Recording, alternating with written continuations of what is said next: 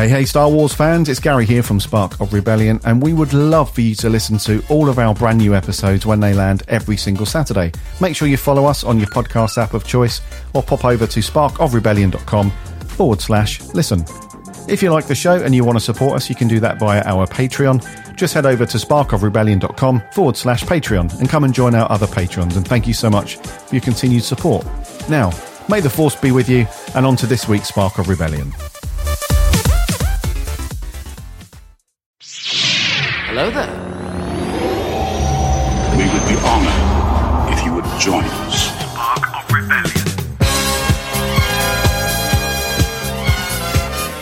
Hello there, and welcome to Spark of Rebellion, your weekly Star Wars show coming to you from a galaxy far, far away. This is the premier Star Wars show for new fans and veterans alike. And sadly, today I'm flying solo. I'm without my wonderful co host, Mr. Gary Aylett. So today I'm Mark Asquith doing the Kessel Run all on my own. Mr. Gary Aylett is back in the UK, and as you know, he's flown the flag for the last couple of weeks while I've been traveling around working in the podcasting industry. That's what I do for a living. I work in the podcasting industry. I make podcast technology, uh, hosting platform called Captivate, and a few other things. So we've actually been out and about in the United States doing that, which is always fascinating. We've met a, a, a few very interesting Star Wars fans whilst we've been out here. We're in actually in Orlando right now, so we're hoping to get to Galaxy's Edge. We're going to be reporting back on that if we do manage to get there. Not sure, not sure if we will because of how busy it is. Also, we are going to be booking an interview with Mr. Disney himself to talk Star Wars. Lou Mongello, host of the Walt Disney World Radio podcast, which has been around forever, the number one source of Disney information in the podcasting world. And we also met a few other awesome people. Uh, the guys from I Am Geek who make custom lightsaber covers, which are just fantastic. They've recently done a, a dark saber cover, which is just wonderful. So go and check out the I Am Geek podcast. Now, this is Spark Rebellion, as you know. Today I'm going to be really digging into uh, just my thoughts. I don't know how long the episode will be. It might be 20 minutes, it might be half an hour, it might be an hour. I honestly don't know.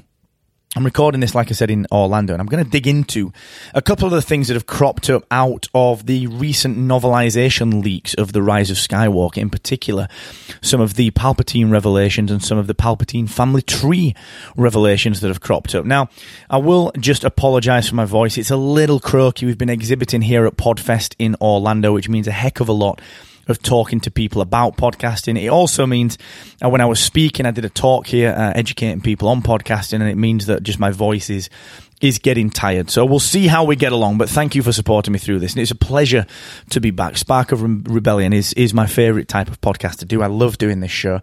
Love working with guys. Love working with you. Love working with our fantastic patrons who support the show through their listener support. And speaking of which, look if you want some amazing Spark of Rebellion merchandise, which we are going to be doing more of, if you want executive producer credits on the show, if you want to come on the show and join us, or even submit your very own random spotlight, you can do all of that if you hop over to our Patreon, which is the way that we pay for this show.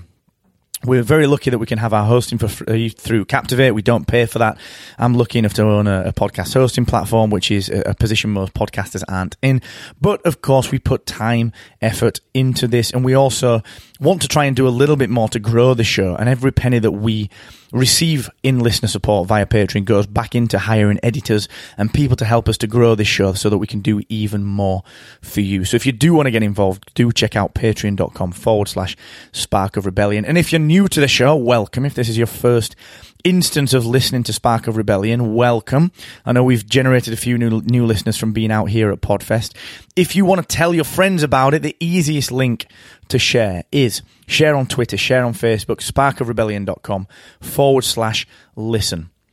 So let's get into this. There have been two news stories that have been flying around over the last week around the Rise of Skywalker's novelization. So the guys at Star Wars Theory, who we've got a heck of a lot of time for, for obviously they run a YouTube channel, they run their Instagram channel as well.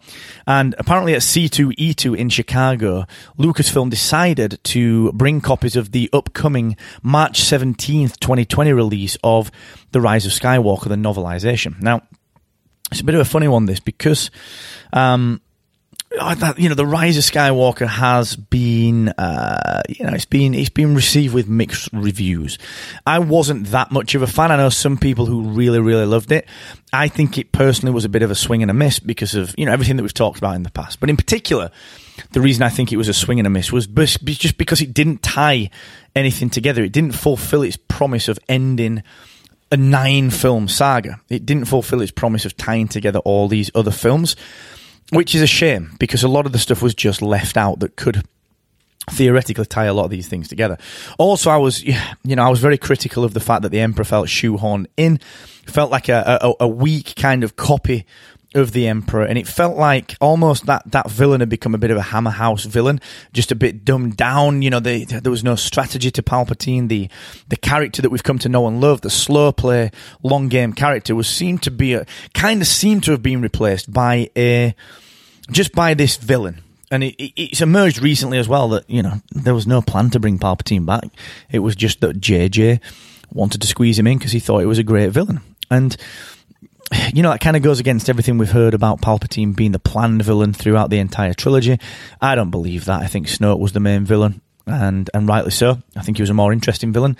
Um, I think Palpatine had his time, and had he been threaded throughout the uh, the, the original Force Awakens script, The Last Jedi, I get it. You know, that would have been better. Palpatine is the ultimate villain, but that wasn't the case. You know, so I, I think retconning it in, it would it would have just been better to admit that it was retconned in. However, however, some of the things that have come out of this novelization, and I've not read the thing, I've just seen some of the news stories. So, in particular, there is a news story out there which is in the show notes, uh, which is on Screen Rant, and there's also another one which is on uh, CBR, uh, comicbook.com. There are two that really, really point to Palpatine being a clone. And in particular, right at the beginning, we see Kylo Ren saying, What can you give me? Um, and apparently, you know, this this scene should have been much longer in the novelization, the original script. This scene was indeed much longer, where Kylo Ren had previously studied the Clone Wars. You know, as a young boy, he'd studied the Clone Wars. He'd enjoyed the Clone Wars, digging into that, and rightly so. Obviously, his grandfather was in, involved in that. I don't know. We don't know whether he was educated on, on Vader being his grandfather or not. I'm sure that's that's to come. Whether Leia, Han, and, and Luke later educate on Ben on, on, on, on his heritage. I don't know whether he knew about Anakin and his fall. We don't know about that yet. We don't know about that yet, which is another interesting conversation to have. But you know, it turns out that young Ben Solo had this this fascination with the Clone Wars. So he spotted these telltale signs, apparently, according to the novelization. He spotted the telltale signs of the Emperor being a clone, in that there were vials of liquid. You know, there were, there, that he'd seen previously throughout his studies of the Clone Wars, which pointed Ben to realize that Palpatine was a clone. And apparently, in the novelization, the script was to say something like, from Palpatine's angle, Ian McDiarmid was to deliver the line, much more than a man, much more than a clone, sorry, I'm reading that wrong. Much more than a clone, much less than a man.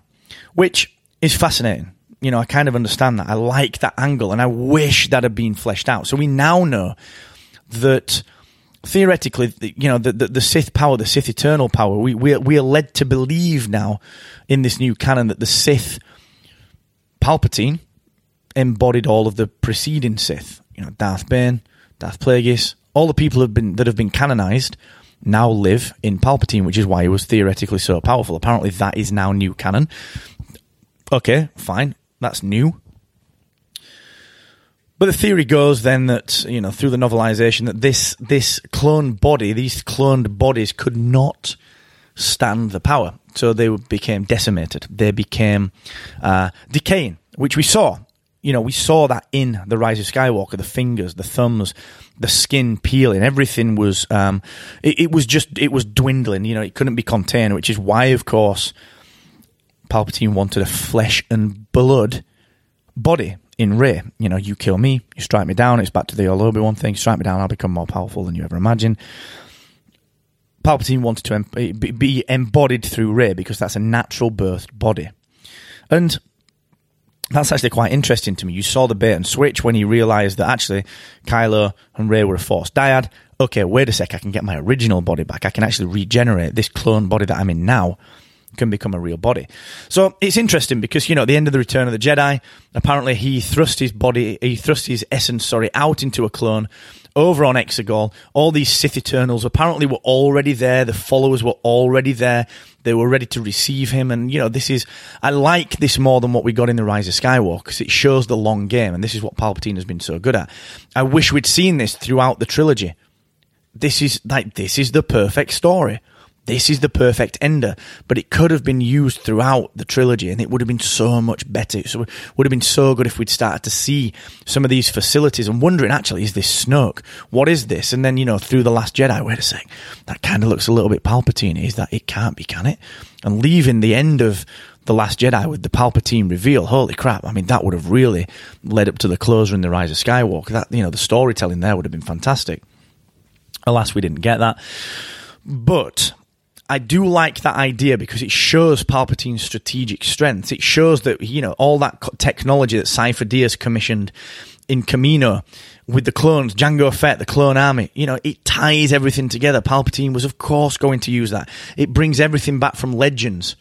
You know that which we know they're introducing elements of. So it, it would have been cool. It would have been interesting. It would have been fascinating, but you know we didn't get that. It's in the novelization of the last film in this saga, which is a huge shame. But you know, for the extended universe geeks like me, and you know that's all right. I guess we're gonna have to live with that. So it's it's interesting, and the the idea is that none of these clones over the last thirty years could sustain Palpatine's essence because it was so powerful, which is why he had to wait for Rey. Keep bouncing from clone to clone to clone. Couldn't really do anything, just kept bouncing until, of course, Rey. And this leads me to my second point. So the second revelation came from this novelization. The second revelation was that Palpatine actually didn't do the down and dirty with anyone. He didn't bump and grind with anyone. You know, the Palpatine that we know didn't do that to to impregnate someone and, and, and father a son. He didn't do that. Actually, his son was simply a failed clone, a clone that was powerless, a clone that was genetically imperfect, but that didn't and couldn't manage his powers. So he had to transfer his soul very quickly to someone else, to another clone. And this other clone, this, his son, who later became Rey's father, he, we don't know what happened to him. Did he bail? Did he escape? What did he do? But apparently he left and he somehow escaped the clutches of the clones and of the cloners, you know, the people on Exegol, and he, you know, he found a wife and he, he fathered a child and he hid that child on Jakku, and Unkar took, took care of her, and you know that's the thread of the story. So it wasn't that wasn't his natural son. It was just another failed clone. Apparently, a clone that Palpatine, the essence, the the spirit, that the, the, main man, was just gutted about. You know, he was gutted that that, that this power was not. It was not able to be contained by this clone. This clone was deemed a failure. Yet, ultimately, this clone delivered something that would prove to be Palpatine's only potential saving grace, the only potential vessel that could contain Palpatine's immense power. So it's that's actually quite poetic, you know. It, I'm fascinated by the Clone Wars, the Bad Batch. I'm fascinated by the whole um, the, the the Clone Wars idea that each clone is an individual, it's a person. They they are people, they are men. They've got their own own talents, their own personalities, their own lives, their own belief systems. They grow and they learn, and you know, look outside of the plot holes around aging the clones and, you know, is the clone old enough to father Rey? And outside of that stuff, because they take 10 years to mature, you know, outside of that. Okay, this is more poetic. You know, that saving grace, the only savior of Palpatine would come as the offspring of his biggest failure, well, perhaps his second biggest failure in, in Vader and losing losing the Empire overall. But this is kind of fascinating. It's it's Star Wars. It's poetic. It's it's it's what goes around comes around. It's karma at its finest. It is it is the writing that we expect to see. You know, regardless of the dialogue in the prequels, the writing and the story beats they were all there. And we know the prequels get better as time progresses because we see more of the story, ergo, we see more of the intricate detail. And we know this is what's going to happen with the sequel trilogy. It is just a shame that we saw Palpatine so late in the game when this story now exists. Because this could have really been super interesting. Like, rather than letting us know who Rey is, let's figure out who Rey's father is, tease the whole family. Who is this? Are they Skywalkers? Who, like, we could have done so much more with this family dynamic and the failure, the fall, you know, the fall to the light side of Rey's father that mirrors the fall to the dark side of Anakin Skywalker and then produces the offspring that becomes the savior. And then Rey and Kylo Ren's battle and the journey there. I mean, this is, it's, it's ripe and fertile territory for some great, great, great storytelling. Alas, we didn't get that. But my, my, we could have really had something special here. You know, The Force Awakens reactivated the Force. The Force Awakens reactivated you and me. It reactivated the franchise, the brand and it set things up. You know, all it needed was a couple of little more extra little teasers, a little bit more planning. Tease who this person is that, you know, this, who's this other guy? Is he related to Rey? Is he not related to Rey? Who is this other person? And then thread that story and bring Palpatine slowly back into the mix throughout The Last Jedi. Tease the strategy. There's a bigger planet play. Wait a sec. The First Order maybe doesn't have all the answers, but wait a sec. Is someone pulling their strings? You know, tease that through and then reveal that Palpatine returns in the last act of The Last Jedi. Is this Palpatine? Holy crap. Is it a clone? And then give us that reveal throughout The Rise of Skywalker. Bring the Jedi back. You know, if the Sith eternal, if the Sith lived throughout the last remaining Sith, is that the same for the Jedi? How, you know, bring these people back. I mean, that balances the old and the new so very well. It balances the original trilogy with the prequels and it closes everything out with a nice bow wrapped around it. And I think this is the biggest problem personally that I find with the sequel trilogy is that for all this to exist, all this amazing, amazing content, guess what? We have to read further books. We have to read further literature. We've got to dig into the comic books. We've got to dig into Age of Resistance, Rise of Resistance, out at uh, Galaxy's Edge. We've got to get all this information, all the plot points that should have been in the movies. Sadly, we got a very rushed Rise of Skywalker. Now we have to consume things. And sadly, you know, not everyone's going to want to do that. If you make people have to read the supplementary material, it becomes less fun because it becomes required reading. And that, that's no fun to the standard Star Wars. Like my mum, my brother, they're not bothered about that. They're not going to do that. Of course, they're not going to do that. Me, Gaz, the geeks, of course we are. You know, so I think that is the challenge. It's not, it's a shame that we didn't get the depth. It's amazing that we're getting the depth now, but holy, you know, imagine had this been planned out. It sounds like the Rise of Skywalker novelization could pretty much have lived as a sequel to The Force Awakens and then itself a sequel to whatever the second film would have become, whether it was The Last Jedi, whatever. You know, it feels like The Rise of Skywalker itself, the novelization, the original script, could have actually held an entire trilogy, you know, intersperse the great elements of Luke Skywalker becoming disenchanted and disenfranchised with the Jedi and the history. You know, link that up to the rise of Palpatine, you know, who better to face down Palpatine than the son of the prodigy, the son of the, the person that, that, that Palpatine corrupted and who, who who he raised with an iron fist for the rem, you know the remainder of, of Darth Vader's life. Who what better way to reactivate Luke Skywalker's force powers and belief in, in resistance and rebellion than bringing back the very emperor that his the emperor that his father succumbed to and who he originally met and was saved from during the act of redeeming his own father. Like this is this is the Star Wars that we needed. This is the Star Wars that I would have bought into so much. This is Star Wars storytelling, the tale of redemption, the, the hero's journey. You know, we didn't really get that in The Rise of Skywalker. We truly didn't get it.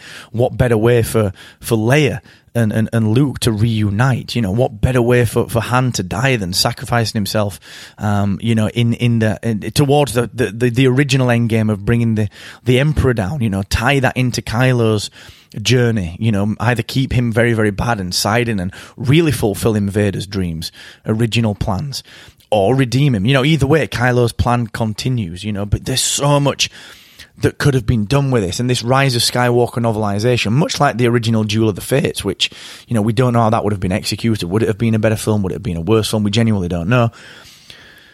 But still, it feels like a swing and a miss when you look at all this territory that is now being mined. Wow, you know this.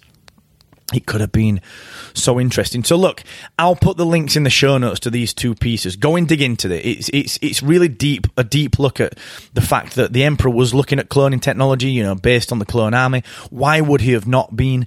Uh, it shows that the essence of his of his spirit was transported and thrust as he was falling down the shaft, the reactor shaft in the the uh, Return of the Jedi movie. It shows that the clones uh, were unable to contain him. That Rey's father was a, a, an imperfect clone that managed to live a semblance of a normal life and and then create the offspring that was the very thing that the emperor needed to redeem himself. You know, this it was it was it seems poetic and it's just very very interesting. I'll put the links into the show notes. But that's my take on it. Um, I think it's fascinating. I think it's very interesting. I'm going to grab the novelization of The Rise of Skywalker when it comes out because I think it'll just be the version of the film that, that, that we wanted. And plus, I think it will be the version of the trilogy that we wanted. So I want you to just, you know, dig into the links. Let me know what you think. Check us out on the social media profiles. You've got all the details there. Search for Spark of Rebellion in your favorite so- social channel. Hit me up if you want to chat on this, tag us, we'll reply, we can get into some conversation. Let me know what you thought. So I think it's very, very interesting. Um, and I, am looking forward to chatting with more of you. We're at Podfest right now in Orlando, and we are chatting with a lot of Star Wars fans, a lot of Star Wars podcasters. Um, so just if you're around, come and say hi, come and find me. We can talk about this a lot more. And uh, hopefully, Gaz will be back next week. I don't think I'll be flying the flag next week. Maybe Gaz and I will be back in the saddle together next week. That'd be awesome. I think we can probably make that work. Um, so thank you for tuning in. Go and check out Patreon if you want to get involved. Patreon.com slash Spark of Rebellion. It's always a pleasure. I really appreciate you tuning in. I appreciate you uh, letting me rant about this. I appreciate you digging into Star Wars with me. I appreciate you putting up with my croaky voice and my sometimes breaking voice that sounds like I'm about 15 year old.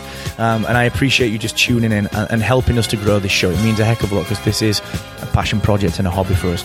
So thank you for tuning in. Until the next time, we'll be back hopefully with the news, reviews, deep dive discussion, and of course, hopefully the random spotlight as well. So until the next time, just enjoy, give us a share, and remember, the Force will be with you always.